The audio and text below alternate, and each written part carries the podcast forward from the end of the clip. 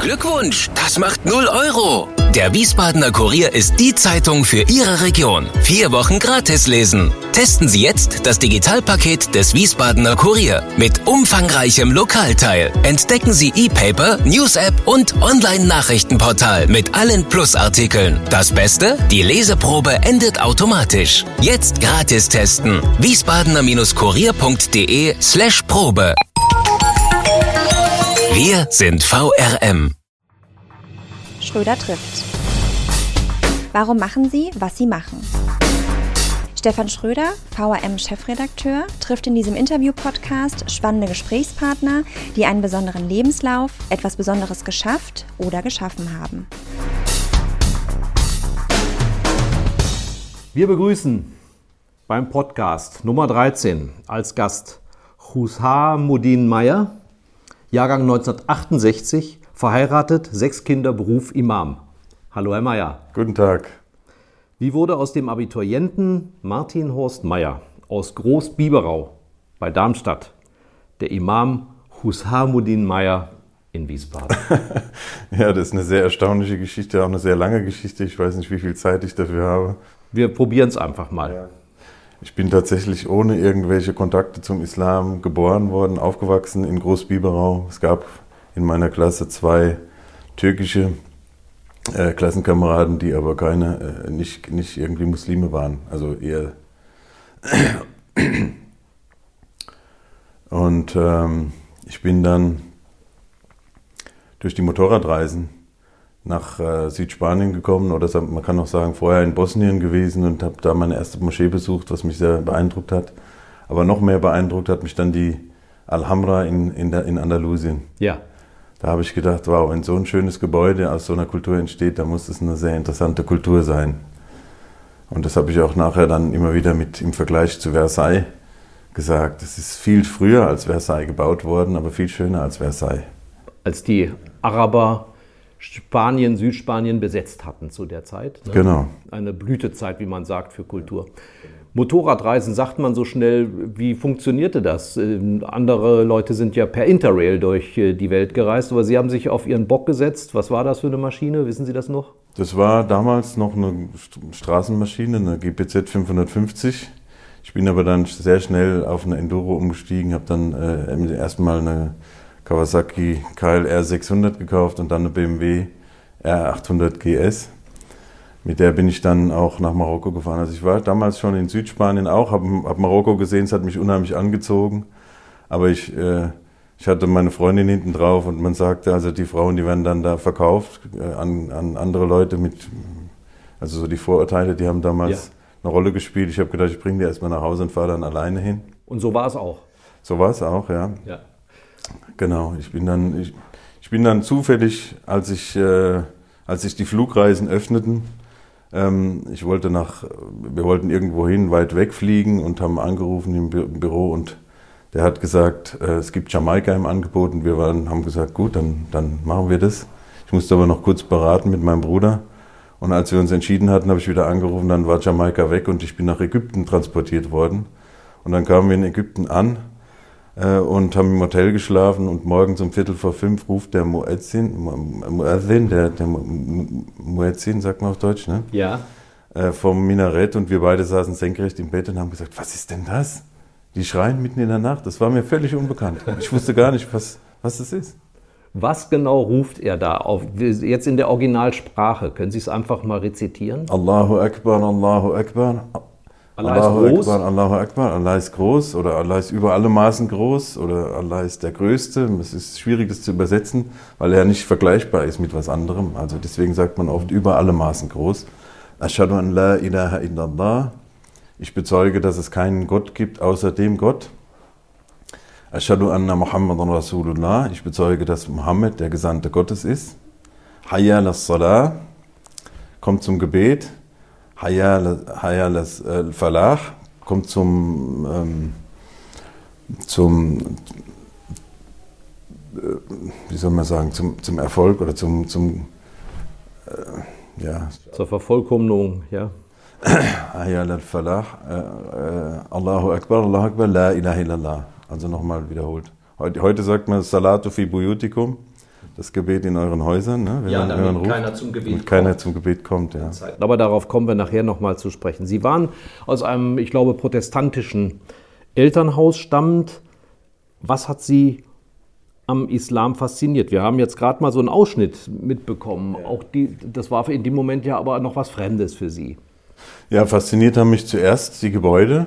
Äh, also das war die erste Begegnung praktisch. Äh, dann die Sprache hat mich fasziniert in Ägypten. Dann habe ich angefangen, Islamwissenschaften zu studieren. Dann habe ich auch Menschen getroffen, die den Islam angenommen hatten. Dadurch äh, war, war mir diese Möglichkeit irgendwie plötzlich auch bewusst geworden. Und in welchem Alter etwa war das? Da war ich 22. Mhm. Und dann bin ich ja gut, mit 21 war ich viel in Afrika unterwegs. Da habe ich viele mit dem Motorrad in, in, in Schwarzafrika zehn Monate unterwegs. 40.000 Kilometer gefahren und sehr viele Leute kennengelernt. Und Sie, und Sie klingen, wenn Sie von der Wüste sprechen, fast schwärmerisch. Ja. Ähm, Menschen aus unseren Zivilisationsbreiten, für die schon der Odenwald ein Abenteuer ist, meiden doch eigentlich solche Gegenden, wo man dann mit dem Motorrad auch eine Panne haben kann, man verdurstet, man verkümmert, man wird überfallen. Das hat sie alles nicht gekümmert. Das war für sie nicht nur ein Abenteuer. Ja, ich habe davor halt alle Länder in, in, Europa schon abgegrast und war noch weiter auf Entdeckungs... Mein Entdeckungsdrang war immer noch groß. Und dann bin ich rübergefahren nach Marokko. Es war unheimlich spannend damals. Äh, und ich habe dann auch in der Wüste meine erste Erfahrung gemacht, die mir Respekt eingeflößt hat, wo ich nur einfach 50 Kilometer querfeldein fahren wollte, um von einer Stadt zu einer anderen zu fahren und habe gemerkt, da kann man sehr schnell sterben, weil einfach, das war im Hochsommer, äh, bei, bei 50 Grad äh, Sonne im Zenit, man hat keine Orientierung, weil es alles eben ist. Und man hat damals kein GPS gehabt, wo man genau wusste, wo man lang fährt, sondern man hat mit dem Kompass das gemacht. Und man muss sich aber auf die Spuren konzentrieren äh, und da kann man sehr schnell, wenn man dann sich zum Beispiel, wenn man stürzt, äh, und nicht genug Wasser dabei hat und verletzt wird oder das Motorrad nicht mehr anspringt, ja. kann man sehr schnell sterben, auch bei einer kurzen Distanz von 50 Kilometern. Aber ich sag mal, der Anblick, die Atmosphäre, die ja. vermute die Gerüche, die, die nicht vorhandenen Geräusche oder auch Geräusche, die man dann hört, das hat sie dann. Ja, für mich ist bis heute die Wüste die spannendste, die spannendste Landschaftsform und äh, ich, ich würde auch gerne dort wohnen eigentlich. Ja. Glauben Sie, dass der Islam auch etwas mit, mit dieser Art von Landschaft zu tun hat, dass der besonders dort geboren werden konnte, weil auf der arabischen Halbinsel ist ja die Geburtsstätte und dort gibt es ja auch sehr viel Wüste. Ja, wobei der, wenn man das, ja, der, in Mekka ist der Islam ja sozusagen geboren worden und das war eine Stadt, das war eine der großen Städte damals. Aber trotzdem, natürlich eignet sich die Wüste gut zum Meditieren und der Prophet Mohammed, Friede sei mit ihm, hat sich ja auch in die Wüste zurückgezogen, oft zum, äh, zum Gebet und zur Meditation. Und als er dann 40 Tage in der, in der Höhle gesessen hat, da, da kam ja dann der Engel Gabriel, um ihn zu besuchen. Das ist nicht umsonst einfacher, bei einer störungslosen Umgebung zu meditieren, als wenn man jetzt in der Stadt wohnt und wird ständig von Geräuschen gestört, natürlich. Ja. Ganz klar. Sie haben gerade schon eine Figur erwähnt, Erzengel Gabriel. Es gibt viele andere, die sowohl in der Bibel auftauchen wie auch im muslimischen Glauben. Äh, auch die Wüste, es gibt auch dort Eremiten. Muss man dann tatsächlich ähm, aus dem Christentum in den Islam übertreten? Also was hat Sie da besonders, was hat, den, was hat das Christentum für Sie nicht mehr geleistet? Ja, ich war tatsächlich mit 14, 15 hab ich, äh, bin ich konfirmiert worden, habe Bibel, hab auch Bibelstunde danach noch gemacht und ich war sehr, sehr interessiert und ich fand die, die Figur von Jesus, Friede sei mit ihm, auch sehr faszinierend. Allerdings muss ich sagen, dass, dass ich immer so eine komische Barriere gefühlt habe zwischen, zwischen mir und Gott.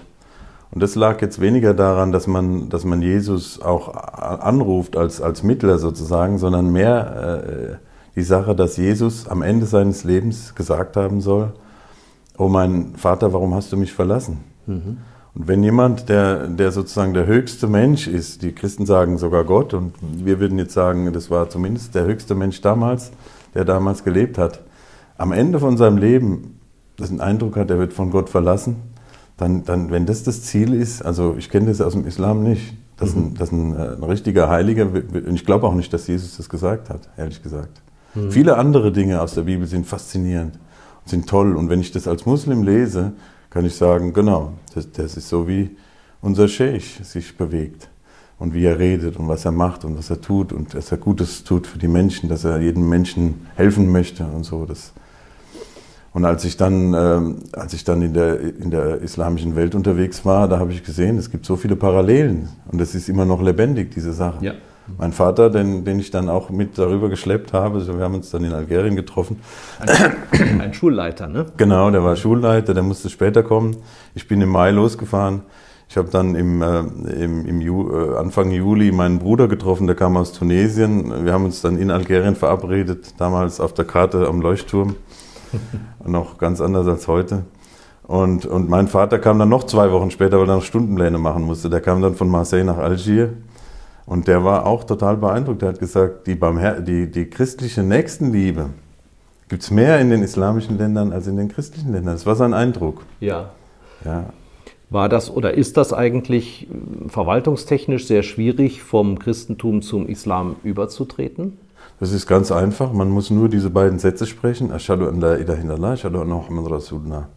Man bezeugt, dass Mohammed auch ein Gesandter Gottes ist. La ilaha illallah ist ja eh schon im Christentum verankert, im ersten Gebot. Ich bin der Herr, dein Gott, du sollst keine anderen Götter haben neben mir. Das kennen die ja schon. Es ist auch eine monotheistische Religion. Ja. Und dann wird nur einfach ein Prophet dazugenommen. Man, man verändert gar nichts Großartiges. Aber die christliche Kirche entlässt sie kampflos? Äh, nein, die haben versucht, mich zurückzuhalten, als ich dann äh, ausgetreten bin, ja, das stimmt schon.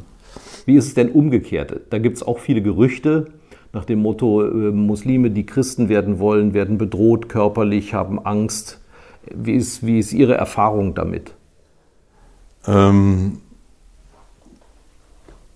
ja, wir haben tatsächlich einmal, einmal hatten wir im Gefängnis so einen Fall, da war einer Muslim geworden, weil der Zellennachbar ihn sozusagen überredet hat. Äh, und der ist aber dann nachher, hat er Ärger mit seiner Mutter gekriegt und dann hat er gesagt, äh, also ich will wieder Christ werden. Dann kam der andere zu mir und hat gesagt, was machen wir jetzt mit dem? Ja. Weil äh, Pierre Vogel hat doch gesagt, wer seine Religion ändert, der muss getötet werden. Pierre Vogel ist ein Deutscher, der zum Islam übergetreten ist als Christ ja. und auch sich selbst wie eine Art Vorbeter aufführt. Genau, der hat ja ziemlich viel Einfluss in, im Internet gehabt damals und hat, hat, sehr viele Leute haben ihm zugehört, haben seine Videos angehört. Ja. Auf Deutsch. Ne? Es gab ja wenig deutsche Prediger und diese Gruppierung, die haben sehr viel dann von diesem äh, von diesen Leuten abgeschöpft, die nur Deutsch konnten. Wie haben Sie diesen jungen Mann im Gefängnis davon überzeugt, dass man einen Konvertiten nicht einfach umbringt?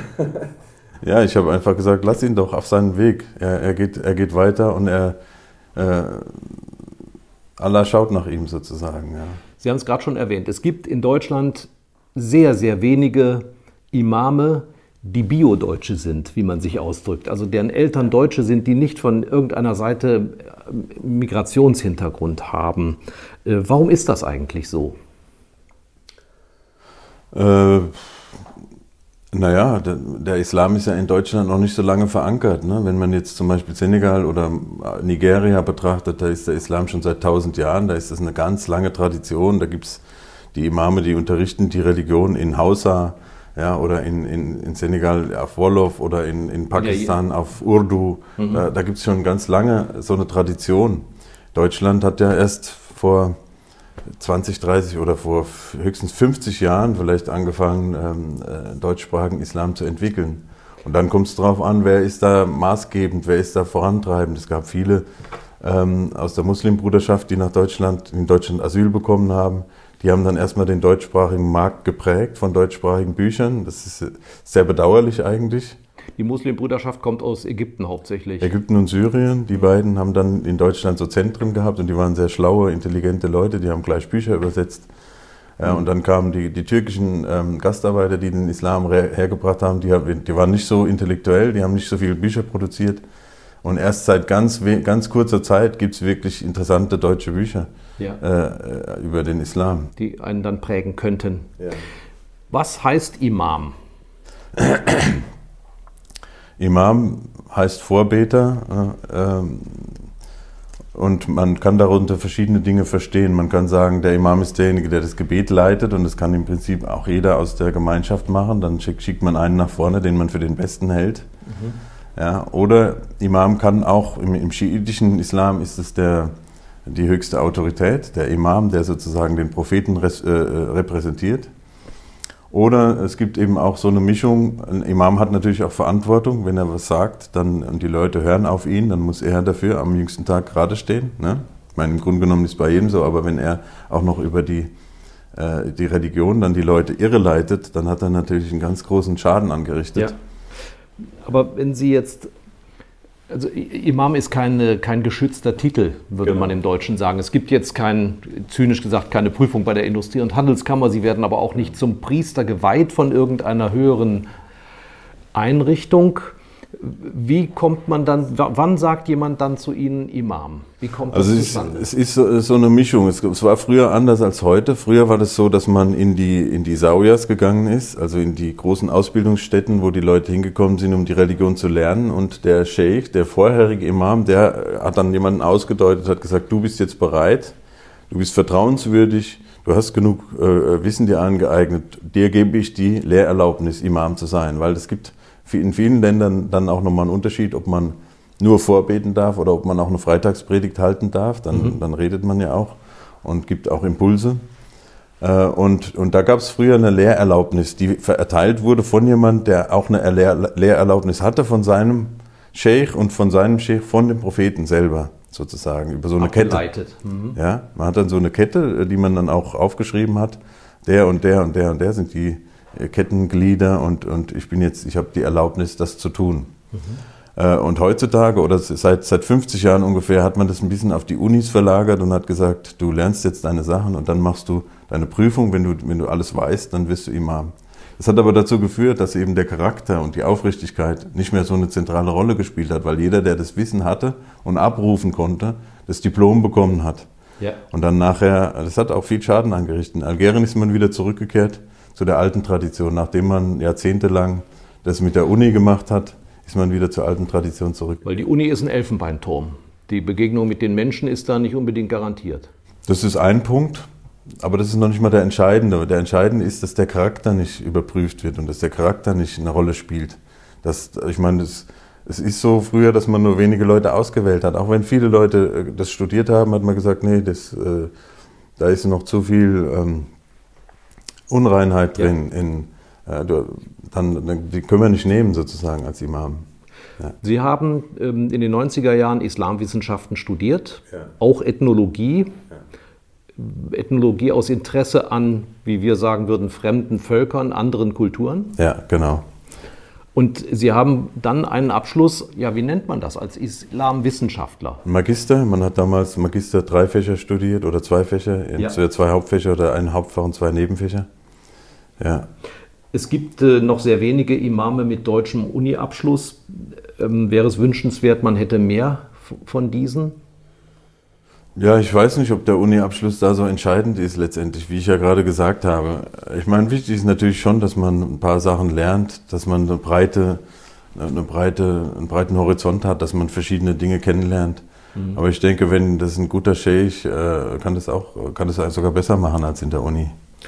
Sie sind hauptberuflich in Wiesbaden unterwegs. Äh, man kennt sie als den muslimischen Seelsorger hier in der Justizvollzugsanstalt. Wie kam es dazu, wie kommt es, dass man sie dort unter diesen vielen jungen Leuten als Geistlichen respektiert? Mhm. Das hat mich auch sehr gewundert, muss ich sagen. Ich, ich, wurde damals 2008 ausgesucht, weil ich der einzige oder einer von zwei deutschsprachigen Imamen war. Der andere war der Herr Djinic, der konnte auch Deutsch, aber der, aus der Bosnien war, stammt. Aus Bosnien, der ist aber in seiner Moscheegemeinde eingebunden gewesen, freitags für das Freitagsgebet. Äh, und deswegen hat man mich dann genommen und ich bin reingegangen ins Gefängnis ohne jegliche Vorerfahrung und habe mich gewundert, dass der Andrang so groß war. Wir hatten also jahrelang von 100 muslimischen Gefangenen oder Gefangenen mit muslimischen Namen, muss man ja sagen, waren dann 60 bis 70 am Freitag da. Und das hat auch nicht abgenommen. Ich habe gedacht, vielleicht am Anfang kommen die dann, weil die mal wissen wollen, was ist denn da. Nein, es hat überhaupt nicht abgenommen. Es ist unheimlich, unheimlicher Andrang. Was glauben Sie, hat das bewirkt? Also eine Sache ist sicher, dass, dass sie auf Deutsch die Religion auch besser verstehen als in den Sprachen, die sie vorher kannten. Aber ich glaube, noch, noch wichtiger ist, dass man, dass sie gemerkt haben, da ist ein, ist ein ganz normaler Mensch, der kommt. Ja. Und nicht jemand, der sich für was Besseres hält, der irgendwie von oben herab äh, schimpft und sagt, du machst was falsch, sondern der äh, ganz normal einfach mit den Menschen umgeht. Ich glaube, das, war, das ist schon das Erfolgsrezept in dem Fall gewesen. Hier in der Holzstraße in Wiesbaden, in dieser Justizvollzugsanstalt, sitzen sehr viele junge Leute ein. Mit was für Menschen haben wir es da zu tun? Was haben die für eine Vorgeschichte? Ja, also die meisten, die dort äh, saßen oder sitzen, sind schon Leute, die hier aufgewachsen sind und die besser Deutsch können als ihre ursprüngliche Sprache. Viele türkischstämmige, kurdischstämmige, marokkanischstämmige, afghanischstämmige, ähm, aber auch ähm, jetzt Flüchtlinge sind auch äh, sozusagen, ich mag das Wort Flüchtlinge nicht. Wie würden Sie sagen? Äh, naja, Geflüchtete oder Hilfesuchende ist vielleicht besser als Flüchtlinge. Flüchtlinge hört sich so an wie so eine, äh, äh wie so eine wie so Tiere sozusagen. Ja. Mhm. Und äh, da sind jetzt auch einige dann da aus Syrien und aus, aus Afghanistan auch einige. Und die haben natürlich ganz oft schwierige Geschichten äh, vorher erlebt. Ja, ich meine, das muss man schon sagen. Die, die Geflüchteten sowieso, die sind oftmals die Afghanischen, die sind in, in Iran aufgewachsen und sind dann da schon schlecht behandelt worden und als Kinder haben, sind, haben gar nicht mit den Eltern gelebt und, und wurden da auf der Straße verfolgt und geschlagen und was nicht alles noch andere mit ihnen geschehen ist. Und das Ähnliche ist auch bei dem marokkanischen Klientel, was da lange Zeit für Probleme gesorgt hat. Das sind oftmals Straßenkinder gewesen, mhm. die, die als Diebe gelebt haben die ganze Zeit und die, die, die auch so wie geschlagene Hunde dann da sind oder, oder so, so ähnlich dann, dann reagieren, wenn man, wenn man mit denen dann hart ist auch. Sind Andere sind, sind im Heim aufgewachsen. Also ich meine, die meisten haben schon in ihrer Kindheit viele äh, Schwierigkeiten gehabt, die man dann so ein bisschen auch als Ursachen vermuten kann bei, bei den Straftaten. Nicht alle, aber viele.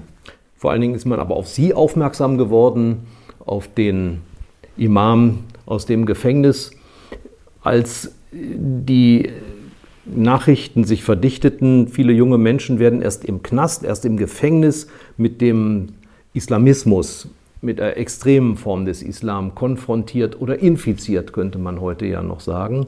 Wie war denn Ihre Erfahrung jetzt speziell in Wiesbaden oder in den drei anderen Gefängnissen, die Sie zu der Zeit noch besucht haben? Ja, also die Fragen nach der Gewalt stellten sich von Anfang an. Ja, da waren afghanische Leute 2008 schon, die haben gesagt, ist denn Terrorismus im Islam erlaubt?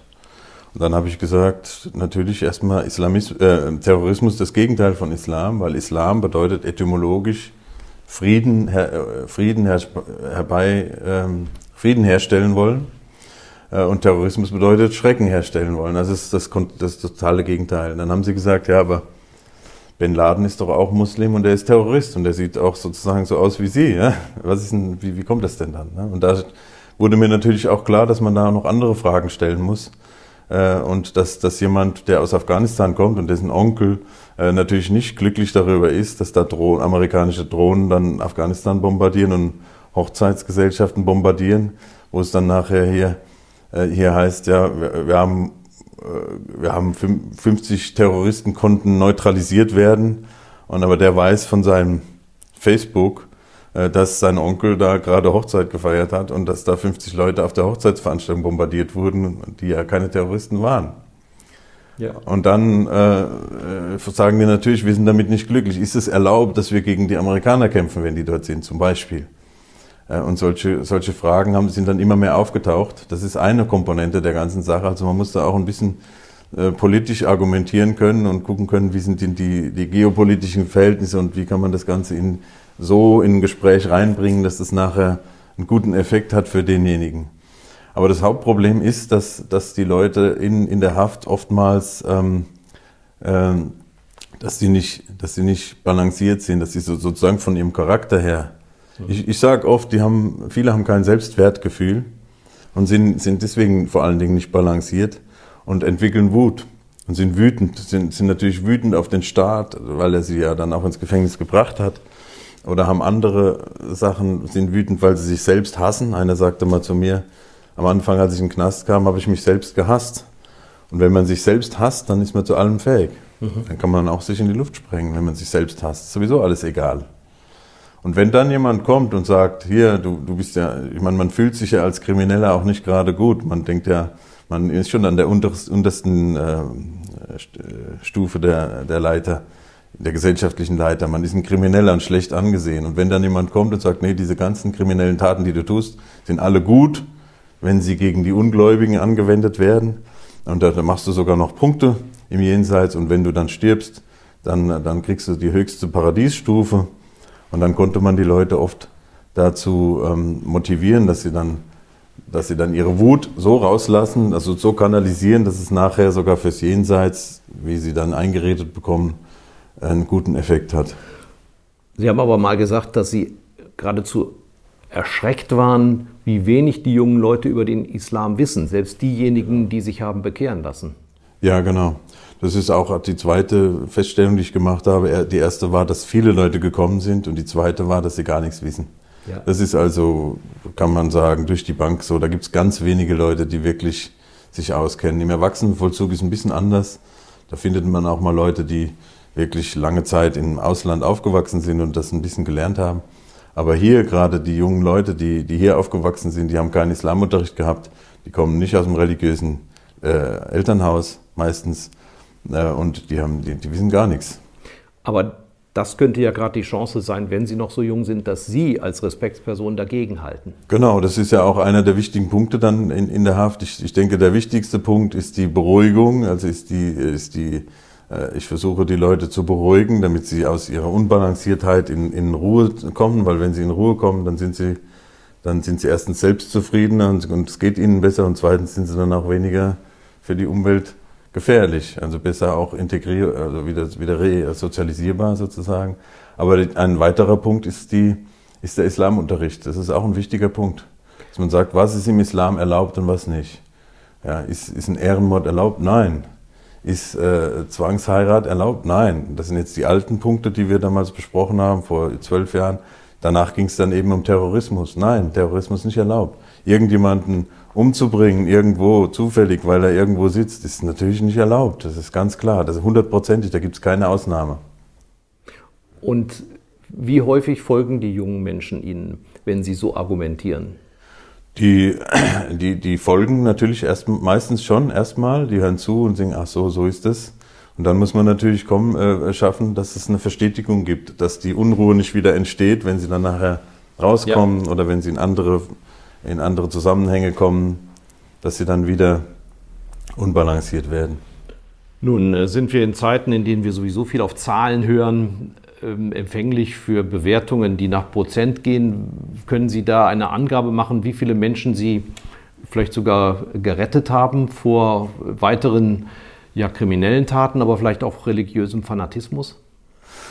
Nee, Zahlen kann ich da nicht äh, geben. Es gibt vielleicht Leute, die ich abgeschwächt habe, wo es weniger schlimm war als vorher. Es gibt Leute, es gibt tatsächlich Leute, da bin ich sehr hoffnungsvoll, wenn ich dann auf Facebook äh, noch mit ihnen kommuniziere und sehe und was sie liken und was sie teilen und so, da denke ich, wow, das war richtig, richtig gut. Das hat richtig gut gewirkt, das Ganze. Äh, aber ich meine, man darf sich da nicht überschätzen. Da, da kommt man, die Leute kommen dann raus und, und das kommt schon drauf an, in was für einem Zusammenhang sie dann erleben. Mhm. Das, das kann man, da gibt es keine statistische Auswirkung und man, man kann auch nicht sagen, wenn ich jetzt sagen könnte, ja, ich habe 100 Terroranschläge verhindert, das wäre toll, ja, aber das kann man ja nicht wissen. So vermessen kann auch keiner sein. Sowieso nicht. Wir kommen zur Rubrik auf ein Wort. Die Spielregel lautet, ich stelle Ihnen sechs Fragen und Sie sollen nach Möglichkeit immer nur mit einem Wort antworten. Wenn es zwei oder drei sind, machen wir trotzdem weiter. Sind Sie bereit? Ja. Vor was haben Sie am meisten Angst? Ich habe am meisten Angst, oh, nur ein Wort, dass Leben zu kurz ist. Was ist Ihnen eine Sünde wert?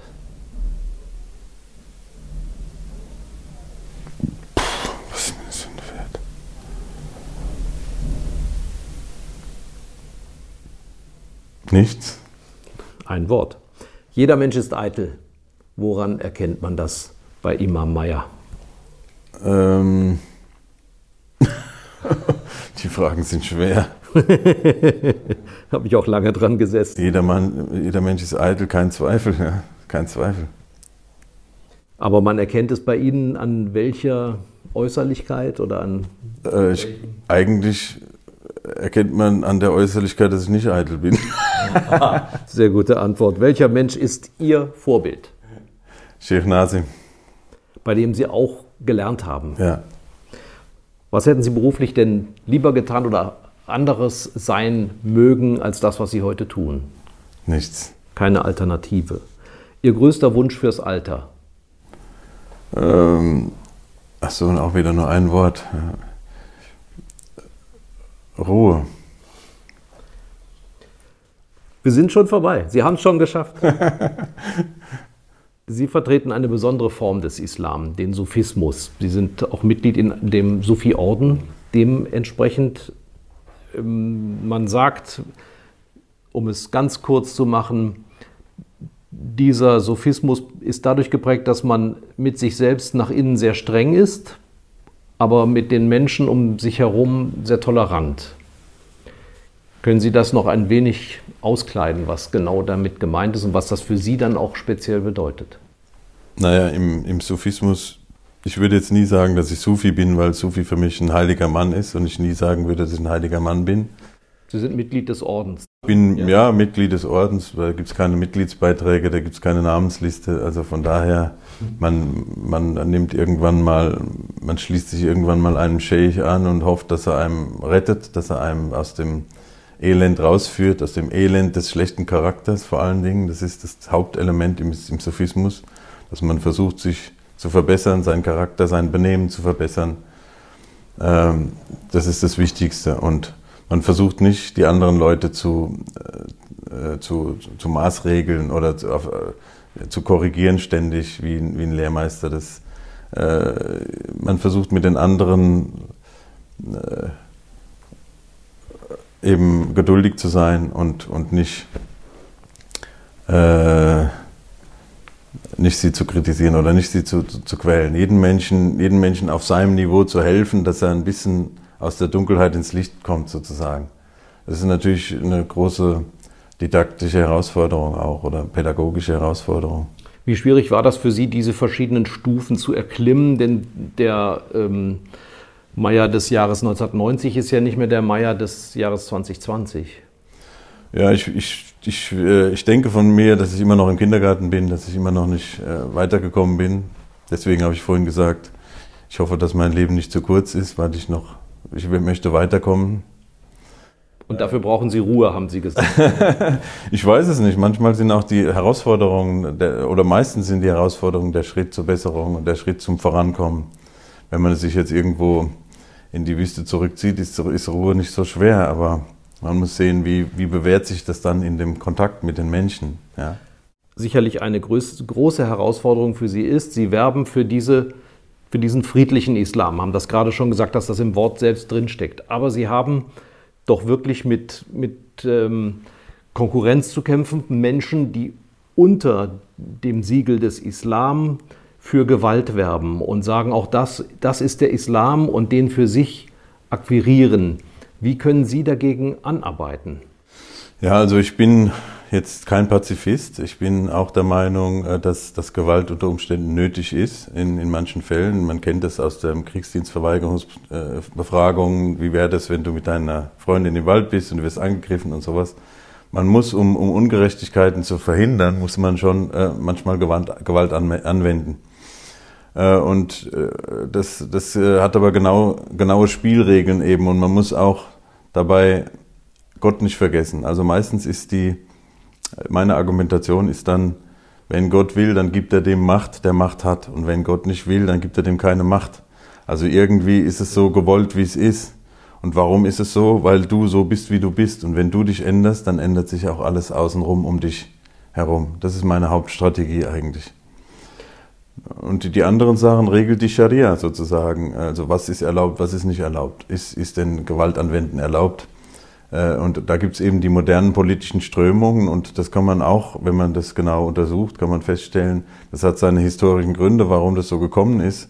Und es ist in, in vielen Fällen auch verständlich, dass es so ist. Und wir müssen dann aber, und das sage ich dann auch immer den Gefangenen, wir müssen trotzdem uns daran halten, weil wir werden am, am jüngsten Tag nicht gefragt, was die anderen gemacht haben, sondern wir werden gefragt, was wir gemacht haben. Wenn die Ungerechtigkeiten gemacht haben, werden die gerade stehen müssen. Und wir müssen nur versuchen, dass wir keine Ungerechtigkeiten machen. Aber Sie, Sie haben gerade die Scharia erwähnt. Ist die denn überhaupt mit unserem demokratischen Leben, mit unserem Grundgesetz vereinbar? Ja, unter Scharia verstehen natürlich die Leute immer sehr verschiedene Dinge. Ne? Für mich ist die Scharia die, dass, dass sie einem Handlungsanweisungen gibt, wie man äh, leben soll, dass man fünfmal beten soll, dass man fasten soll und dass man keinen Menschen töten darf und dass man äh, eben so ähnlich wie die zehn Gebote. Ja, und deswegen ist es für mich überhaupt nicht im Gegensatz. Aber in, ich meine, zum Beispiel in Saudi-Arabien wird unter dieser, unter dem Namen Scharia werden den Menschen die Hände abgeschlagen. Bis vor kurzem wurden Kinder getötet. Ja. Das ist doch dann auch, ist das dann aus Ihrer Sicht Missbrauch der Scharia oder ist das eine andere Interpretation? Das ist ein Missbrauch der Scharia, ja, weil natürlich die, wenn der Koran schon damit beginnt, Bismillahirrahmanirrahim, im Namen Gottes des Barmherzigen, äh, dann, dann äh, da, wird, da wird eben die Barmherzigkeit vergessen in diesem, in diesem Falle. Und äh, wenn, wenn wir jetzt ein religiöses Oberhaupt hätte, was, hätten, was, was äh, barmherzig ist und den man fragen könnte, äh, dann das, hätte es eine ganz andere äh, Konsequenz in der Praxis, als das heute der Fall ist. Heute geht man einfach nach den Buchstaben, äh, das ist so und so, da steht das und das und dann folgt die und die Strafe und das ist gar nicht im Sinn der, der Scharia gewesen ursprünglich. Braucht es denn, wie viele sagen, einer Aufklärung für den Islam, um ihn kompatibel für unsere jetzigen gesellschaftlichen Systeme zu machen? Also Euro-Islam ist so Ja, Sie, Sie, stellen so Fragen, da müsste man eigentlich eine Stunde drüber reden, ja, die Aufklärung. Es gibt, es gibt viele, äh, viele Bücher, die wurden vor über 1000 Jahren geschrieben, die habe ich zu Hause, habe ich vorhin erzählt. Ich würde die so gerne richtig lesen können. Das sind Schatzkisten, äh, wo die alten Weisheiten, richtig die charakterlichen Weisheiten schon drinstehen, drin gestanden haben. Nicht umsonst kam ja auch die, die, die europäische Wissenschaft wurde praktisch in Andalusien geboren. Das kommt alles, ich will jetzt nicht übertreiben. Ja, die Ärzte, die Naturwissenschaften. Die Ärzte, bei den Ärzten ist es noch bekannt, aber bei den anderen Sachen ist es auch so. Äh, die, die ganzen Sachen kommen aus dem Islam. Und die Bücher wurden schon geschrieben. Äh, und äh, das war alles schon bekannt. Und man hatte diesen Konflikt, der jetzt für die, für die europäische Aufklärung gesorgt hat zwischen Kirche und Wissenschaft. Den gab es gar nicht im Islam, weil weil im Islam die Wissenschaft hoch angesehen wurde und es da keinen Widerspruch gab zwischen, äh, zwischen Wissenschaft und, ähm, und Glauben. Trotzdem ist es aber so, äh, dass, es, dass es immer wieder Aufklärung benötigt. Also dass jeder Mensch immer wieder aufgeklärt werden muss und das zum Beispiel auch in der Moschee, wenn man, wenn man einfach dem Imam zuhört und sagt, alles, was der sagt, stimmt, äh, dann ist das auch nicht ganz richtig. Und die Leute, und ich habe auch deswegen äh, versucht, ähm, so Jugendlichen ähm, Workshops zu machen und die, die Leute fortzubilden, damit sie eben erkennen können, was ist ein guter Imam, was ist kein guter Imam. Sie selbst denken. Damit sie selbst denken, weil wenn, wenn man einfach nur sagt, weil der Koran auswendig kann und weil der viele Koran-Zitate bringt, deswegen ist er schon, muss er automatisch rechtgeleitet sein, das ist nicht, das stimmt nicht. Und da muss man, und das war jetzt auch in Wiesbaden, in 14 Jahren gab es eine sehr, sehr große Entwicklung, eine ganz, es hat sich alles geändert in den Moscheen. Es gab auch viele schlechte Imame in den Moscheen. Das hat sich jetzt zum Glück sehr geändert.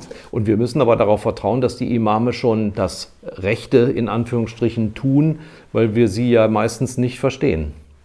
Sie sprechen ja Türkisch oder ähm, Marokkanisch.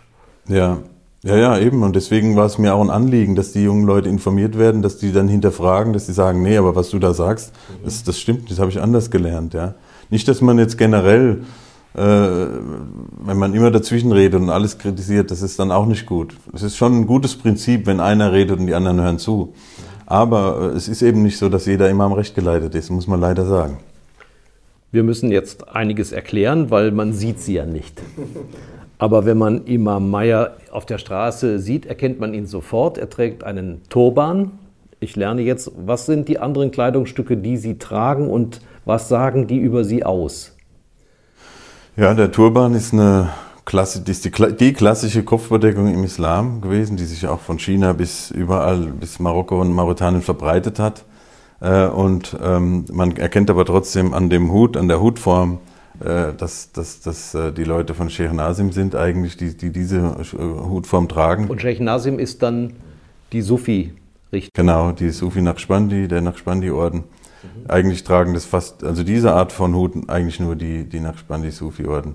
Das ist nicht exklusiv, das kann auch natürlich jeder andere machen und aber meistens ist es schon so. Aber es ist ja auch sehr interessant, dass Sie, dass allein auch Ihre Barttracht darüber etwas aussagt, dass Sie kein Salafist sind, sondern Sie haben die, die Oberlippe bewachsen. Das heißt, Sie sind eben äh, auch, haben die Haartracht da bewusst anders gewählt. Der Bart ist, äh, ja, der Bart hat sozusagen, der, der Kinnbart ist so lang wie bei den Salafisten, deswegen könnte man mich verwechseln. Bei den Salafisten wird aber oft der, der Oberlippenbart ganz rasiert. Äh, und ich schneide den nur so, dass die Lippe offen ist, das ist wichtig. Aber ich, äh, das ist ein kleines Unterscheidungsmerkmal. Aber der Turban ist auch ein Unterscheidungsmerkmal, das tragen die Salafisten nicht. Jetzt kommen wir zu einem ganz weltlichen Thema. Die Friseure haben alle geschlossen, auch die Barbiere. Gehen Sie regelmäßig zu einem Barbier oder machen Sie den Bartschnitt selber?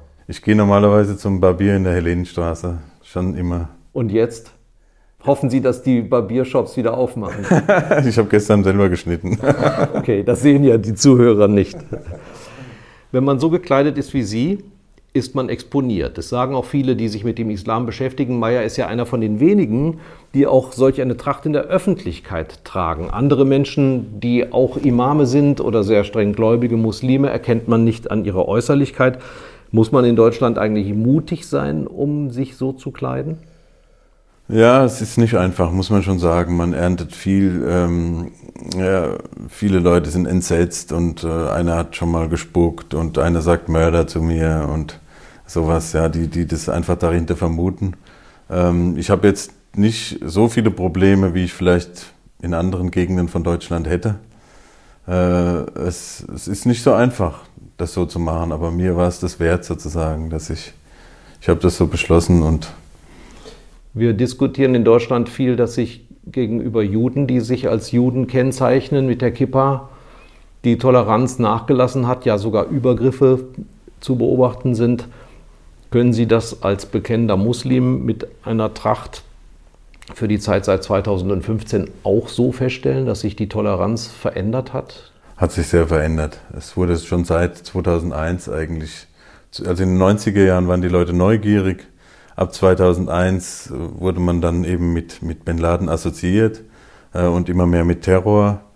Äh, und, und aber jetzt in den letzten zwei, drei Jahren wurde es nochmal eine ganze Stufe verschärfter. Ja. Dadurch, dass ich ein bisschen bekannt war, hat sich das bei mir nicht so stark ausgewirkt, aber für, ja. für andere Leute schon. Wir haben besondere Zeiten. Jetzt am 28. April 2020 sind wir mitten in einer schweren Gesundheits-Krankheitskrise, in einer Epidemie. Was machen Sie da aktuell? Können Sie überhaupt in das Gefängnis gehen, Ihrer Arbeit als Seelsorger nachgehen? Also die Seelsorge wurde nicht beschnitten. Das finde ich auch richtig so. Das ist gerade jetzt, wenn die Leute in, im Gefängnis keinen Besuch empfangen dürfen oder ganz, ganz reduziert Besuch bekommen, äh, bekommen dürfen, auch nicht so viel arbeiten können, da sind sie natürlich noch mehr gestresst als sonst und da brauchen sie schon einen Seelsorger. Deswegen mache ich das weiter. Ich muss es dann mit Maske machen. Ich muss es manchmal mit Trennscheibe machen. Mhm. Das erschwert natürlich enorm die Bedingungen. Äh, es, ist, es ist lang nicht so vertraut und man kann nicht so, ja, man muss mit Abstand reden und so. Das ist natürlich eine andere Arbeit, aber das kann ich weitermachen. Viele andere Dinge, die ich sonst mache, die kann ich nur noch am Telefon machen. Telefonkonferenzen und solche, solche Sachen. Aber Trotzdem genieße ich die, die Ruhe, die dadurch entsteht, dass viele zu Hause sein, auch mit der Familie. Das, das glaube ich Ihnen jetzt nicht. Sie haben sechs Kinder. Sie müssen Homeoffice machen. Wie wollen Sie da Ruhe herstellen? Oder sind Sie so eine Respektsperson, dass die Kinder alle schweigen, wenn der Papa nach Hause kommt? Das wünsche ich mir, aber das ist nicht so. Nein, ich habe meine Kinder sind ja schon zum, äh, die, die meisten sind groß, zwei sind ausgezogen. Äh, die, die anderen äh, drei sind noch, sind, sind, sind wie Jugendliche fast wie in der WG zu Hause. Äh, und wir haben eine große Wohnung, ich kann mich ins Büro zurückziehen, da stört mich keiner. Ich habe noch eine kleine Tochter, die Zweijährige, die klopft dann manchmal, da kann ich dann auch nicht die Tür zulassen, muss ich dann ja. aufmachen. Das erschwert es ein bisschen, aber äh, die Arbeit ist auch reduziert, also viele Dinge tue ich auch nicht. Hilft Ihnen, dass Ihre Frau Erzieherin ist? ja, meine Frau macht Homeoffice im Moment. Die hat keine Kinder im Kindergarten. Ja. Äh, für sie ist es vielleicht noch schwieriger als für mich. Schwierig ist für viele Muslime auch seit dem vergangenen Freitag haben sie Ramadan. Ich habe gerade schon den Fauxpas begangen und Ihnen Wasser angeboten. Sie sind ein höflicher Mensch und haben freundlich abgelehnt. Ich hätte es wissen müssen. Über Tag, bis man einen schwarzen von einem weißen Faden nicht mehr unterscheiden kann, nimmt man nichts zu sich. Nein, umgekehrt. Es ist morgens dieser schwarze und weiße Faden. Damit ist gemeint, dass man den Horizont sieht. Also, dass man die Helligkeit am Horizont erkennen kann. Der weiße Faden ist sozusagen die Helligkeit am Horizont, die sich dann vom Horizont abhebt. Ja. Und da darf man nicht mehr essen. Das ist die Morgendämmerung. Da muss man aufhören zu essen und zu trinken. So steht es im Koran. Und, beim, und die äh, wieder essen und trinken darf man, wenn die Sonne untergegangen ist. Also da ist es ja noch hell eigentlich, aber die Sonne ist schon untergegangen. Dieses Fastenbrechen ist meistens verbunden mit Geselligkeit, mit sich treffen, sich unterhalten, auch beten gemeinsam. Wie schwierig ist das jetzt, dies zu vermeiden? Für uns nicht. Wir sind, wir haben eine große Familie, wir machen zu Hause Fastenbrechen, wir genießen das sehr. Und ich meine, ich muss auch sagen, in den letzten Jahren, weil es so spät war, manchmal 10 Uhr da, und die Nacht kurz war, habe ich das auch damals meistens zu Hause gemacht. Ja. Äh, Im Sommer, in den Sommermonaten. Und schwierig ist es natürlich für diejenigen, die alleine wohnen. Ich habe gerade unten jemand getroffen, der hat gesagt, kommst du nicht mehr zum Fastenbrechen? Ich bin immer alleine jeden Abend. Äh, wenn, wenn man ganz alleine Fastenbrechen muss, weil man eben keine Familie hat, nicht verheiratet ist und auch nicht im Zusammenhang wohnt oder hier Student ist oder sowas, dann ist es echt schwer. Und die könnten dann normalerweise in die Moschee gehen, zumindest in den Moscheen wird immer Fastenbrechen angeboten. Ja. Da ist Geselligkeit und das, das, ist ein großes Event. Das ist, das ist, der Ramadan wird gefeiert. Nicht, weil man was isst, sondern weil man, weil man sich freut am Ramadan, weil man sich gemeinsam dann hinsetzt zum Essen und Trinken und zum Beten. Aber das ist jetzt nicht möglich. Ja. Wie stehen Sie dazu, dass jetzt aber ersatzweise äh, am Freitag zumindest auch manche Moscheen einen Muezzin-Ruf haben? Der, der Muezzin-Ruf, als ich den neulich gehört habe, in der, tatsächlich war ich im Büro im Gefängnis und habe den Ruf gehört, da ist ja gegenüber die, Holzstraße, die, die Holzstraße ist eine Moschee, da habe ich mich sehr gefreut. Ich habe gesagt, wow, was ist das, das, das hat mich transportiert in eine andere Welt dass das, das, das für mich ist das ein, eine Aussage oder ein Signal, dass das Jenseits wichtig ist. Und das beruhigt. Dass man sich auf das Jenseits kon, äh, konzentriert, das ist was, was einem beruhigt. Deswegen hat mich das unheimlich gefreut. Und, ähm, es gibt eine öffentliche Diskussion, dass man das besser hätte früher ankündigen sollen, dass die Menschen, äh, die anderen Glauben haben, das wissen, was da passiert. Sehen Sie das auch so oder sagen Sie sich, Manche wissen auch nicht, was die Glocken bedeuten. ja gut, ich erinnere mich daran, dass ich damals so geschockt war, morgens um Viertel vor fünf. Das, das war jetzt natürlich... In Ägypten. Zu, in Ägypten, zu einer komischen Zeit für uns heutzutage. Aber äh, gut, natürlich, entweder man, was heißt ankündigen, wie soll man es ankündigen? Man kann es in der Zeitung schreiben, liest auch nicht jeder. Irgendeiner wird auch geschockt sein und dann muss er sich eben dann mal mit dem Thema auseinandersetzen. Ich finde es auch ein tolles Signal, dass man sagt, äh, wir beten beide dafür auch, dass das Ganze keine schlechten Auswirkungen hat auf die Gesellschaft, äh, dass man da so eine Gemeinsamkeit herstellt. Jeder betet doch zum selben Gott, also sage ich immer. Die Muslime beten zum selben Gott und die, die Christen auch und jeder soll, äh, und dass man dieses Signal dann eben gibt, ja. ist schon gerecht auch. Wie schwierig ist das für die Gemeinden im Moment finanziell? Es heißt ja, dass sie bis zu 40, 50 Prozent der Einnahmen für die Gemeinden durch Spenden hereinbekommen, die gerade im Ramadan auch geleistet werden? Ja, das ist so. Das ist sehr schwierig für die Gemeinden natürlich, weil die meisten Leute werfen schon das Geld einfach so in, den, in die Box äh, oder bei Spendensammlungen dann äh, mehr, viel mehr als online. Das ist noch nicht so. Ja, man, und, und das religiöse Gefühl in der Moschee und so, da spendet man dann schon deutlich mehr, als wenn man jetzt einfach nur zu Hause ein Überweisungsformular ausfüllt oder auf den PayPal-Button drückt. Ich lerne ja noch, also korrigieren Sie mich, die fünf Säulen des Islam können im Moment nicht alle ausgeübt werden. Der Ramadan ist eine Säule. Wenn jemand sich gewünscht hat, in diesem Jahr auf die Wallfahrt zu gehen, der Hadsch nach Mekka ist auch nicht möglich. Wie schwierig ist das für Gläubige, dies zu überstehen? Naja, auch das gab es schon tatsächlich öfters, wenn, wenn solche Epidemien waren. Und ähm, Ja gut, das, man, man sagt, wie die Hessen sagen, es ist wie es ist. Ja, Da hilft auch der Hesse dem Muslimen. ja es ist wie es ist, ist ein typisch muslimischer Ausdruck. Ja, das, das haben die sozusagen auch gemeinsam. Es gibt sehr, sehr viele Dinge, die, die man gemeinsam hat einfach. Ja. Es ist wie es ist, man muss es so akzeptieren, wie, wie Gott es bestimmt hat. Und wenn Gott es nicht bestimmt hätte, dann wäre es nicht so. Es gibt ja auch den Spruch, ehe ich mich aufreg, ist es mir egal. Das ist also auch eher muslimisch. Genau. Sie waren in Mekka Ja, ich war schon in Mekka 1999. mit dem Motorrad oder? Nee, leider nicht, aber es war auch eine sehr, sehr schöne Reise. Wir sind damals nach Damaskus geflogen und sind von Damaskus mit dem Bus gefahren. Sie mit Ihrer Frau zusammen oder mit wem waren Sie dann unterwegs? Ich war mit einer großen Gruppe von 250 Leuten unterwegs, mit fünf Bussen von Damaskus nach, nach Medina und dann nach Mekka. Wir sind früher, äh, früher wurde das von Deutschland aus mit dem Bus gemacht, aber dann gab es den Bosnienkrieg, da wurde dann Bosnien übersprungen bis Istanbul. In den 90er Jahren gab es in der Türkei, in, mit dieser Kleidung nicht möglich, in der Türkei zu laufen, das, da wurde man verhaftet. Deswegen wurde die Türkei auch übersprungen und wir sind dann in Damaskus gestartet. Es war eine sehr, sehr tolle Erfahrung. Man geht mit Tausenden von Menschen immer um den schwarzen Stein herum. Bekommt man da nicht auch mal Platzangst oder Angst davor, von den anderen Menschen erdrückt zu werden? Oder ist man so entrückt, dass man das gar nicht wahrnimmt? Also es ist tatsächlich unbeschreiblich voll. Also das kann man sich nicht vorstellen. Es sind ein paar Millionen Leute dort und es ist immer eng und es ist eine der Herausforderungen, dass die, die Hatsch wird nur dann angenommen von Gott, wenn man sich nicht aufregt. Ja. Und tatsächlich ist es, ist es aber irgendwie doch tatsächlich möglich, weil man sich in so einem besonderen Zustand befindet. Das, das ist tatsächlich möglich, dass man sich nicht aufregt. Ganz erstaunlich. Man, könnte, man würde es nicht erwarten. Also normaler, normalerweise würde man das nicht aushalten. Das ist so krass voll eigentlich. Und umso drastischer ist im Moment der Zustand der Gotteshäuser in Deutschland.